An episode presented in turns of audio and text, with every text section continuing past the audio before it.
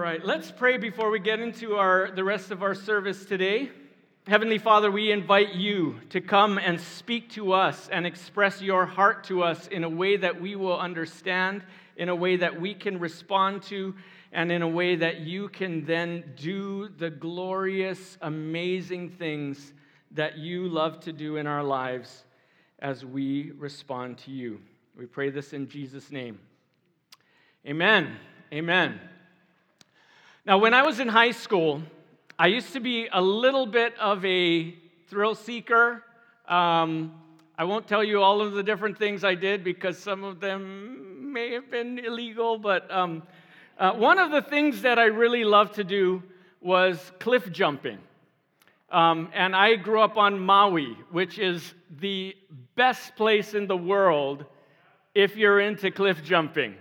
Um, I grew up 10 minutes away from Black Rock, which is um, uh, maybe a 20 foot, nice, easy jump at, the end of Kaanapali Beach, um, where you could go, and that's where me and my high school friends would uh, went and learned how to do it. We would do some trick jumps and impress the tourist girls, and it was just a, a fun place to go. But at some point, we decided to level up and go to the cliffs at the backside of the Sheraton Resort. And that was like maybe a 40 foot jump or some, somewhere in that, that region.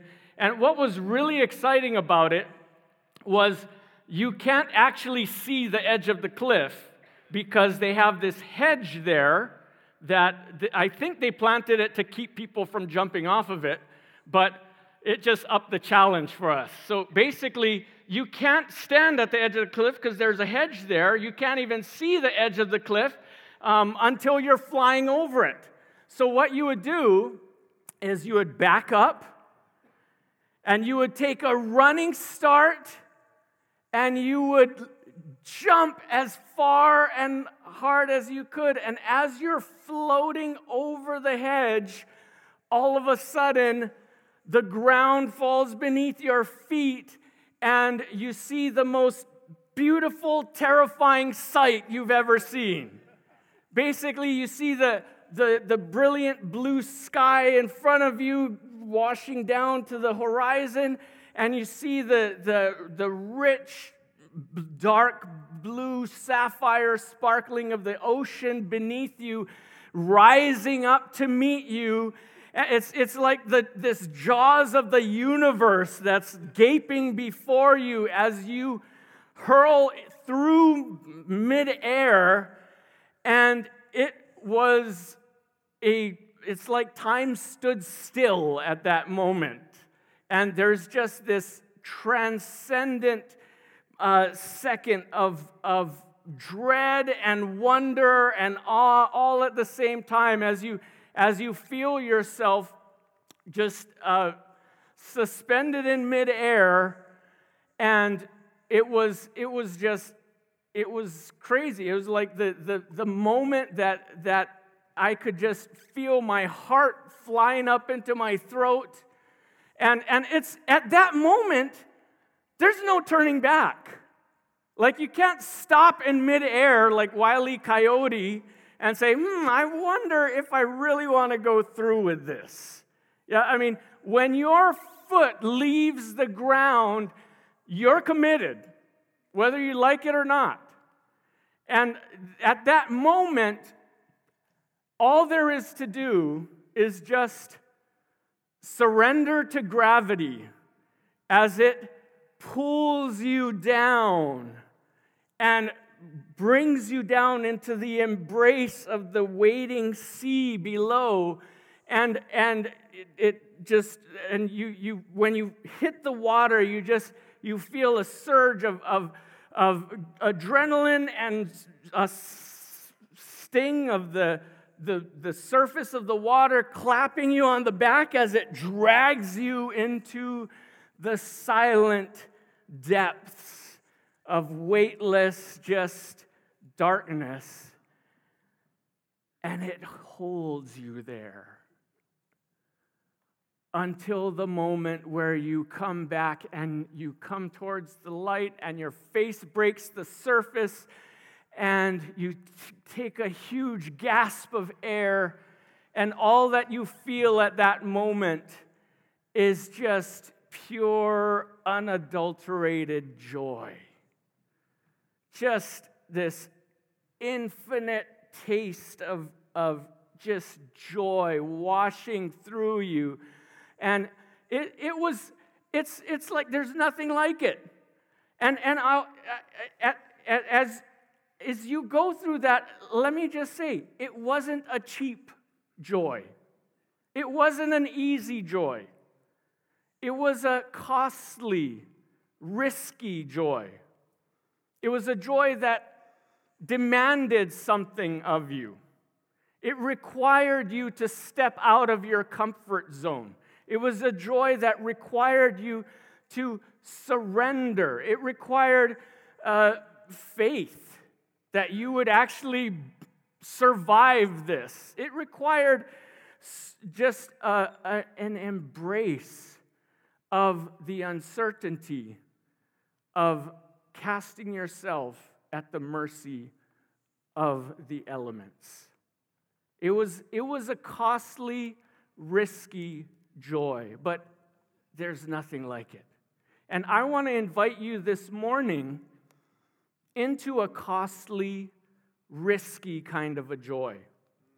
I want to invite you into a joy that comes, eh, that requires something of you, that requires an embrace of casting yourself at the mercy of God, that requires a faith, it requires surrender, it requires risk. I want to invite you into that kind of a joy this morning because there's nothing like it.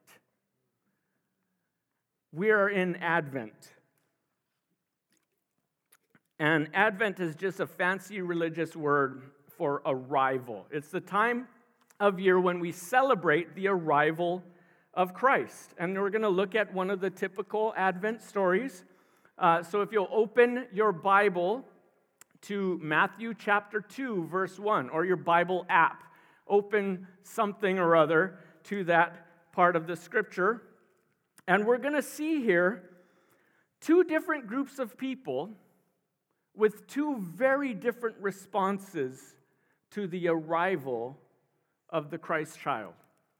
We're going to see that there's two very different responses and two very different outcomes to this advent of the Messiah.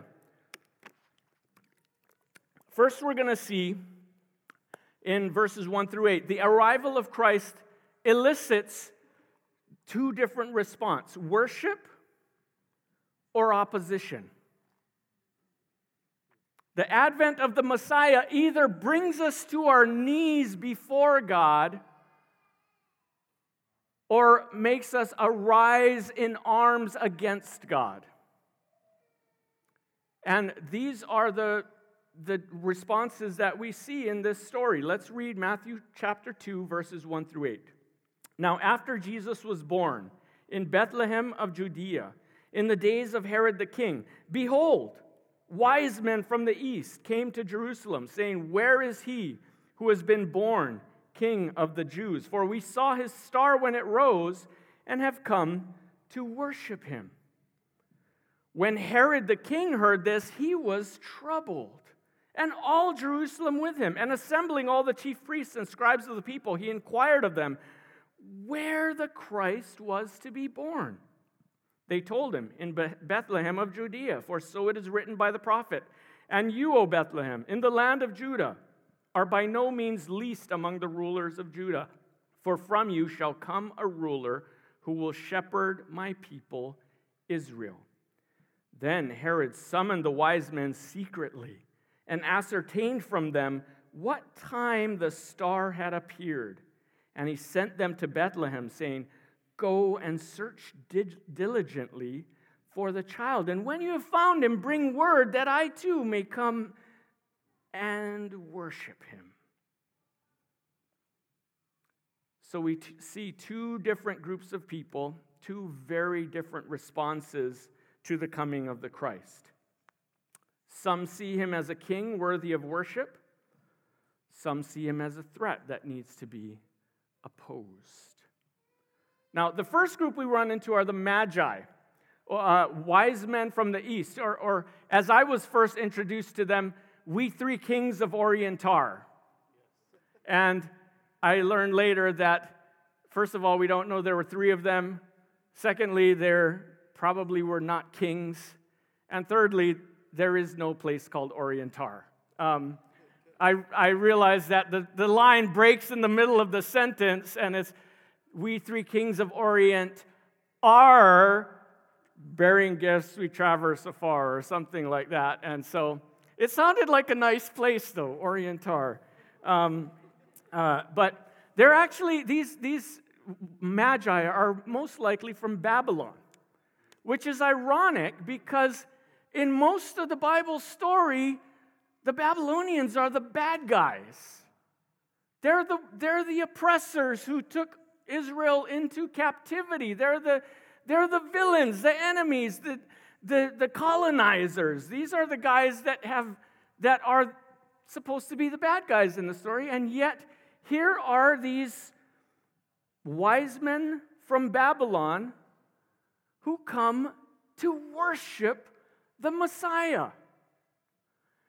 And they come and they, they ask, Where is he who has been born King of the Jews? For we saw his star when it rose. We've come to worship him. And that, that word worship is the Greek word proskuneo, which is, um, it, it literally is, pros is towards, kuneo is to kiss. Um, it's, it's, it's the idea of the picture that, that proskunea is, is when someone of great authority comes to you and you want to express your honor and submission and your, your um, deference to that person, you would literally go down onto the ground on your face and either kiss the ground or the hem of their garment as a, as a physical sign of recognizing their absolute authority over you.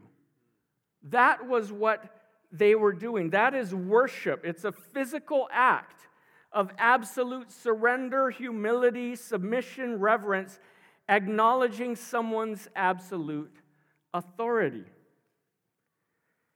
And so here we have the Babylonians coming to worship. And they, they, they, to get from Babylon to Jerusalem, it would have, it would have been very likely a, a possibly a year long journey that they would have had to start and they would have had to, to upend their lives.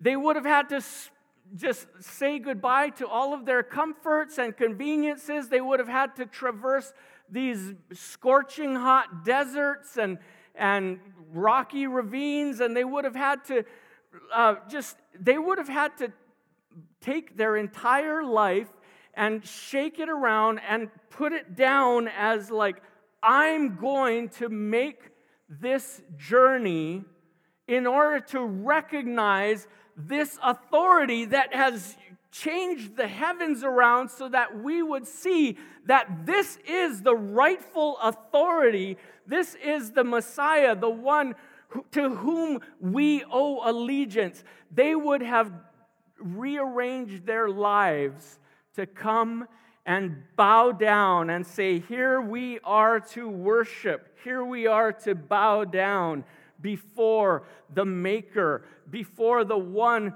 who commands the stars. This is, this is a costly worship. This is a risky worship. It's, it's a worship that demanded something of them. It required them to step out of their convenience and their comfort and it required them to surrender themselves. It required them to commit themselves to something. It required them to give of themselves for this worship of this child. Now, that's one group. then we run into a second group. In Jerusalem, we see Herod. And Herod has a very different response when he hears them coming to seek the king of the Jews. It says he was troubled. And that, that word could also be translated he was frightened, he was disturbed, he was disoriented. When Herod hears about this king of the Jews, it bugs him. And he's actually the one, if you notice, who makes the connection between this idea of king of the Jews, and he's like, what do they mean by king of could this be the Messiah? Like the prophesied one who was to come in the name of Yahweh their God and set up a kingdom that would never end? Is this him? Is he showing up? Because if he is, I don't want to have anything to do with that kind of a king showing up in my kingdom, and I'm going to get rid of that very different response to the advent of the Messiah. It brought him into opposition because he realized very rightly that the Messiah showing up would cost him something. And he was not willing to pay that cost. It would cost upending his authority over his life, over his little kingdom. It would have cost him the, the, the control that he wanted to have over his world. He was going to have to give that up if the Messiah shows up here in my kingdom. Two very different groups of people, two very different responses to the coming of the Messiah. And we'll see two very different results of those responses.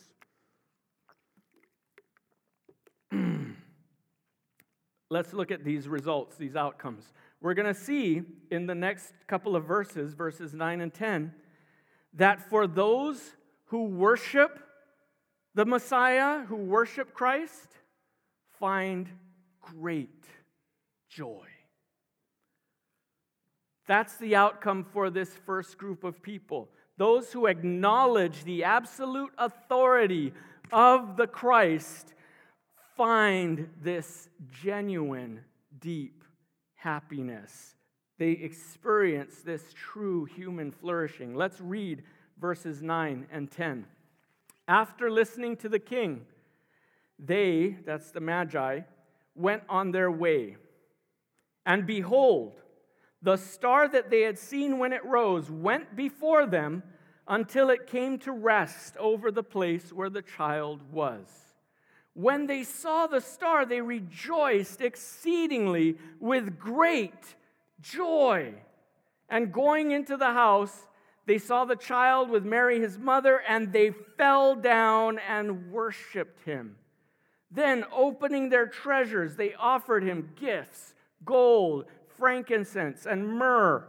And being warned in a dream not to return to Herod, they departed to their own country by another way. So we see this, this is the end of their journey. After this long, arduous journey, they finally come to where the child is and they find joy. They find joy. Now, I, I'm not quite sure how this worked, that this star somehow led them to a building. Like, that kind of, I, I, I'm, I, I can't quite figure out how that works. But I, I do know this it wasn't just a star leading them, it was the maker of the universe using a star to lead them. And I do know this that in Matthew 7 7, Jesus says, Whoever asks will, will be, let me just read it so I don't miss it up. Ask and it will be given to you.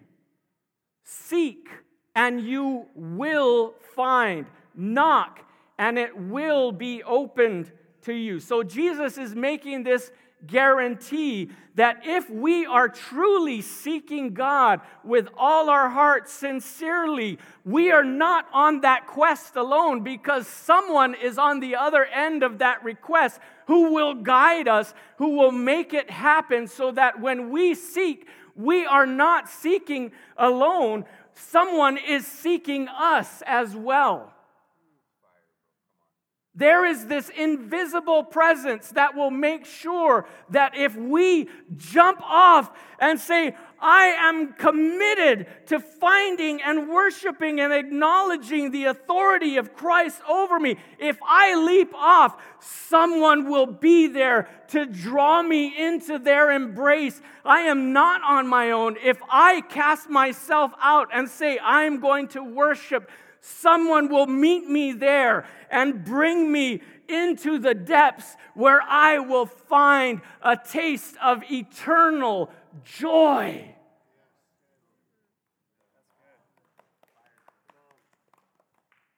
I will get a taste of the joy that exists eternally, infinitely before the world began in the heart of God. There is a joy that is beyond anything you have ever experienced before. It has been going on for all eternity backwards, it will be going on for all eternity forwards, and we can participate in that forever and ever. Amen.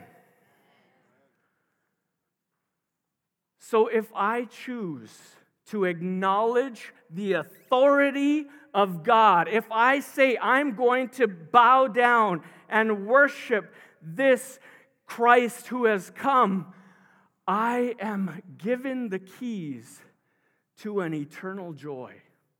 And I, it's a costly joy, it's a risky joy. It's a joy that demands something of you. It requires you to step out of your comfort zone. It requires you to make a commitment. It requires risk. It requires faith. It requires surrender. But if you step out and risk and surrender, joy is waiting to embrace you.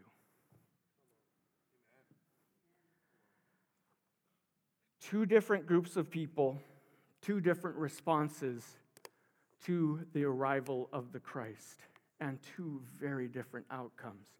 Now, there's a second outcome here that I need to tell you about. And to be honest, I, I did not, I wanted to end the sermon right there, but part of my surrender to God is when I see stuff in the scripture that kind of rubs me the wrong way, or uh, this is, this is not a real positive way to go through a Christmas message. Like, well, there's this whole kind of tragedy at the end of the Christmas story that I kind of wished I could just ignore and let's all celebrate and be happy. But that's part of my submission, part of my acknowledging the authority of God who speaks through the scripture is if I if I think I know better than God, I don't. And so let's look at this last part of the scripture, eh, which tells us that those who oppose Christ create great misery and destruction. Those who see God's authority as a threat end up wreaking havoc and pain. Let's read verses 11 through 18. Now, when they had departed, behold, an angel of the Lord appeared to Joseph in a dream and said, Rise, take the child and his mother, and flee to Egypt, and remain there until I tell you. For Herod is about to search for the child to destroy him. And he rose and took the child and his mother by night and departed to Egypt and remained there until the death of Herod. This was to fulfill what the Lord had spoken by the prophet Out of Egypt I called my son. Then Herod, when he saw that he had been tricked by the wise men, became furious. And he sent and killed all the male children in Bethlehem and in all that region who were two years old or under, according to the time that he had ascertained from the wise men. Then was fulfilled what was spoken by the prophet Jeremiah. A voice was heard in Ramah, weeping and loud lamentation. Rachel weeping for her children. She refused to be comforted because they are no more. This is the tragedy at the end of the Christmas story. The tragic ultimate outcome for those who decide to oppose Christ, those who decide to reject his authority over their lives. We see anger, we see destruction, we see death, we see pain and sorrow and misery. we see a generation of babies terminated because they were going to disrupt the authority of the people who were trying to maintain their authority over their lives. So they enact a government endorsed solution to dispose of these problems. And this is just one story of the consequences that happen when we decide to reject and oppose the authority of Christ in our lives. Two groups of people, two very different responses to the coming of Christ, two very different outcomes. Those who worship Christ, who acknowledge his authority, find great joy. And those who choose to oppose him end up creating destruction and misery. so we all have a choice to make. We all have some decisions to make and it comes down to authority. Who will be the highest authority in our lives? Is it going to be the Christ? See, Herod had it right. That little baby, that sweet little smiling baby in the manger, was the greatest threat to his reign that would ever be seen. because that child showed up on earth to claim the allegiance of the people whom he created. And for those who bow down and acknowledge his authority, that allegiance is going to lead to true, infinite joy to little tastes of that joy in this life, and often through great journeys and hardships, but that decision will lead to joy. And the decision to oppose him, maybe through times of, of you know, us getting what we want and all of that, but it eventually leads to misery. And so we have some choices to make. Are we going to embrace that costly, risky joy that is being offered to us today? Now, some of us, this is, we might, we might have been in church for our whole lives. We may, you know, be very familiar with all of the stories in the Bible, but we have never come to the point of acknowledging, yes, Christ has the authority over my life. We have never taken the leap and given ourselves wholeheartedly to, to God. And this morning, you have that opportunity to do so, to surrender yourself to that costly joy, to surrender yourself to that invisible being who will, in response to your casting yourself over the edge into his arms, he will catch you. Now, some of you guys, you might already, you might have made that decision. Yes, I'm a worshiper of Jesus. I, I acknowledge his authority in my life. But maybe there's some area of your life that you know he's been nudging you towards. There's some area of your life that he's been calling you to make some choices, and you've just been making excuses not to go there. You've been, mm, let's, let's think about something else. And you've been not acknowledging his authority in some part of your life that he is moving and nudging and saying, I want you to make this next step. Maybe that step for you is in, in your marriage. Maybe, maybe your, your relationship with your husband or wife has just kind of become just old and you've kind of let it drift. And, or maybe, you know, they've just said that thing just one too many times and it's built this resentment in your heart.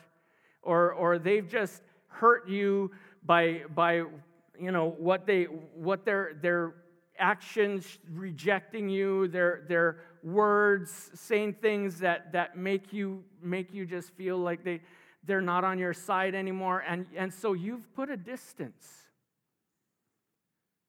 You've allowed this wall to show up between you. And you know deep down that God the Messiah, the true authority in your life, is saying, you need to renew this relationship. You need to make the effort. You need to step out of your comfort zone, make the commitment to go and say, you know what? I, I haven't been loving you the way that I know God wants me to love you. And I've allowed this distance to show up. And maybe it will require you to make some big choices, to, to get in counseling, to, to, to get someone to, to watch your kids for a while so you can get away and get connected again.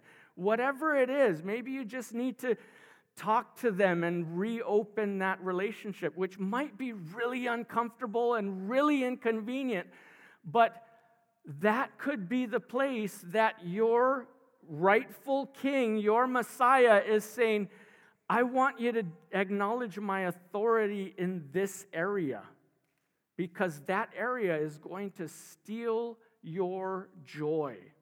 That area is going to sabotage what I'm trying to do in your life. And trust me, even if it's a journey, even if it requires some risk, even if it requires some cost, you stepping into that with the King of the universe will end up leading to joy. Now, I don't know where that place might be for you, that God is calling you into something and you've been shoving Him aside, saying, No, I've, I've got this, I'm okay here. And God has been saying, No, you need to take care of this. You need to take a step. You need to jump out into my arms and allow me to catch you wherever it is. Maybe, maybe for some of you, it's you, you have been, you know deep down that God has been calling you to commit to this church, to this community. He's been calling you to get involved, and you've been saying, mm, "There's too many." You know, I last time I got involved in a community, I, I got betrayed, it was hurtful. Uh, you know, you might have excuses about it's just not the right time. It's not the, I mean, I don't have anyone here that I connect to. And God is saying, and you know He's saying deep down, you need to go out and do this.